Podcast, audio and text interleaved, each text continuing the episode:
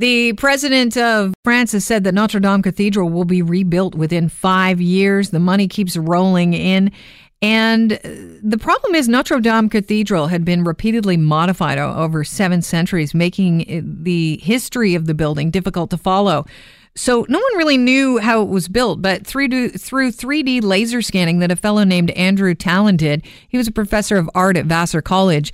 They have a nearly perfect digital replica of the Gothic structure.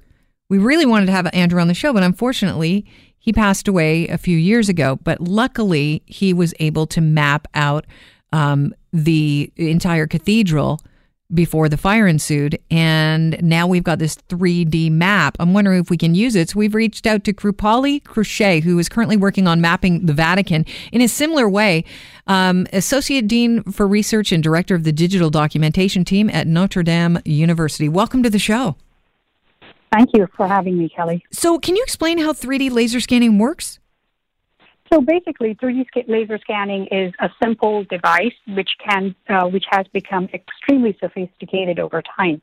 You can imagine a laser uh, beam that goes up to a surface and comes back, and the time taken for that beam to travel up to the surface and back is counted, divided into half, you're actually getting a coordinate. You're getting the distance that that coordinate or that location has from your site. Now, imagine this laser point going at a speed of around 3,000, sorry, 30,000 to 50,000 points per second.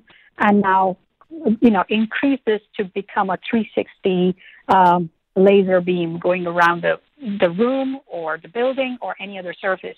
What you end up getting is up from up to uh, two millimeter accuracy models that are extremely elaborately documenting the interior and the exterior of a building. So I don't want to dumb it down too much, but would this be a very sophisticated um, connect the dots? Yes, it is like a global cloud of uh, dots that are created uh, that measure every molding, every profile that's in uh, a visible uh, place. So when you have this 3D laser map, how can you use that to rebuild a structure? So what what people don't realize is, for example, when Professor Tallon actually documented the whole site, he documented it in this 3D cl- point cloud form.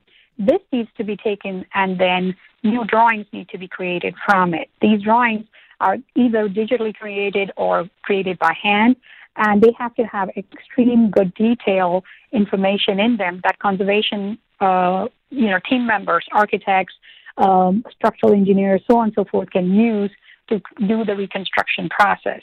They need these drawings in order to make uh, the information visible and available for actual construction piece by piece of the building. Are there the a, cathedral? Are there a lot of people like you right now going around to some of the more iconic sites in the world and starting to 3D scan these? And is it because you're worried about uh, anything happening to these treasures?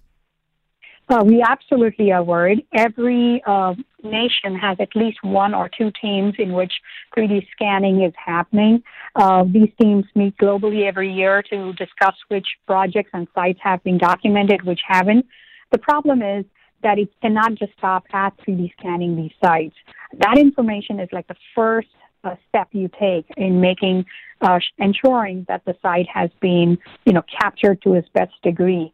Beyond that, there is a lot more that goes in to ensure that the site can be preserved for posterity. So that's the critical, important part. Macron is saying that he thinks that the uh, Notre Dame can be restored in five years. I mean, you're mapping the Vatican right now. You know what goes into mapping, and then you said they have to get on with the drawing. There's a lot of people involved. Does five years seem like uh, an unmeetable goal?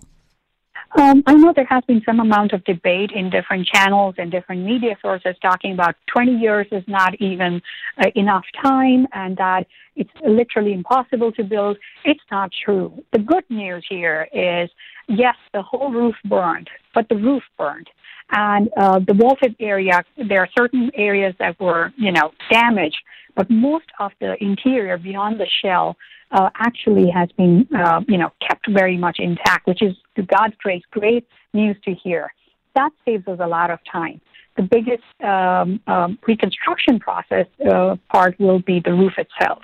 Now, getting 13,000 trees to be brought in and then having that same wood quality to be existing is going to be a big challenge. So architects will have to come up with ways in which they can recreate the reconstruction of the cathedral in a manner that's authentic to the building. So you have the building looking as it used to, but at the same time thinking of sustainable ways in which the reconstruction can be done. You're currently mapping the Vatican. Is it mainly St. Peter's Basilica or are you mapping the entire Vatican? You know, there's a lot of buildings in the Vatican. So the Vatican is divided into multiple areas. We're working with the Vatican museums, and you can imagine the amount of treasures the Vatican has. So we have to go step by step in this process. Right now, we are working on the 16th century Bramante Belvedere, which is the museum part of the building. And that takes a lot of time and effort, just, you know, systematically measuring. And we do multiple methodologies. We actually hand measure the whole site. We then 3D scan it then we use uh, the technology of GigaPan or high resolution imagery. And then finally, we use uh, historical analysis to look at all the historic information that can be collected. So we just don't do 3D scanning. We create a comprehensive set of information that can be kept in case of any serious damage in any form happening to the building in the future. Fascinating stuff, and you get to live in Italy while you do it. Yes, it's it's great. It's always good to be uh, there and um, to enjoy the Eternal City for doing that. Thank you very much for uh, joining us on the show. I really appreciate your time, Dr. Krusche. Thank you, Kelly. Cheers.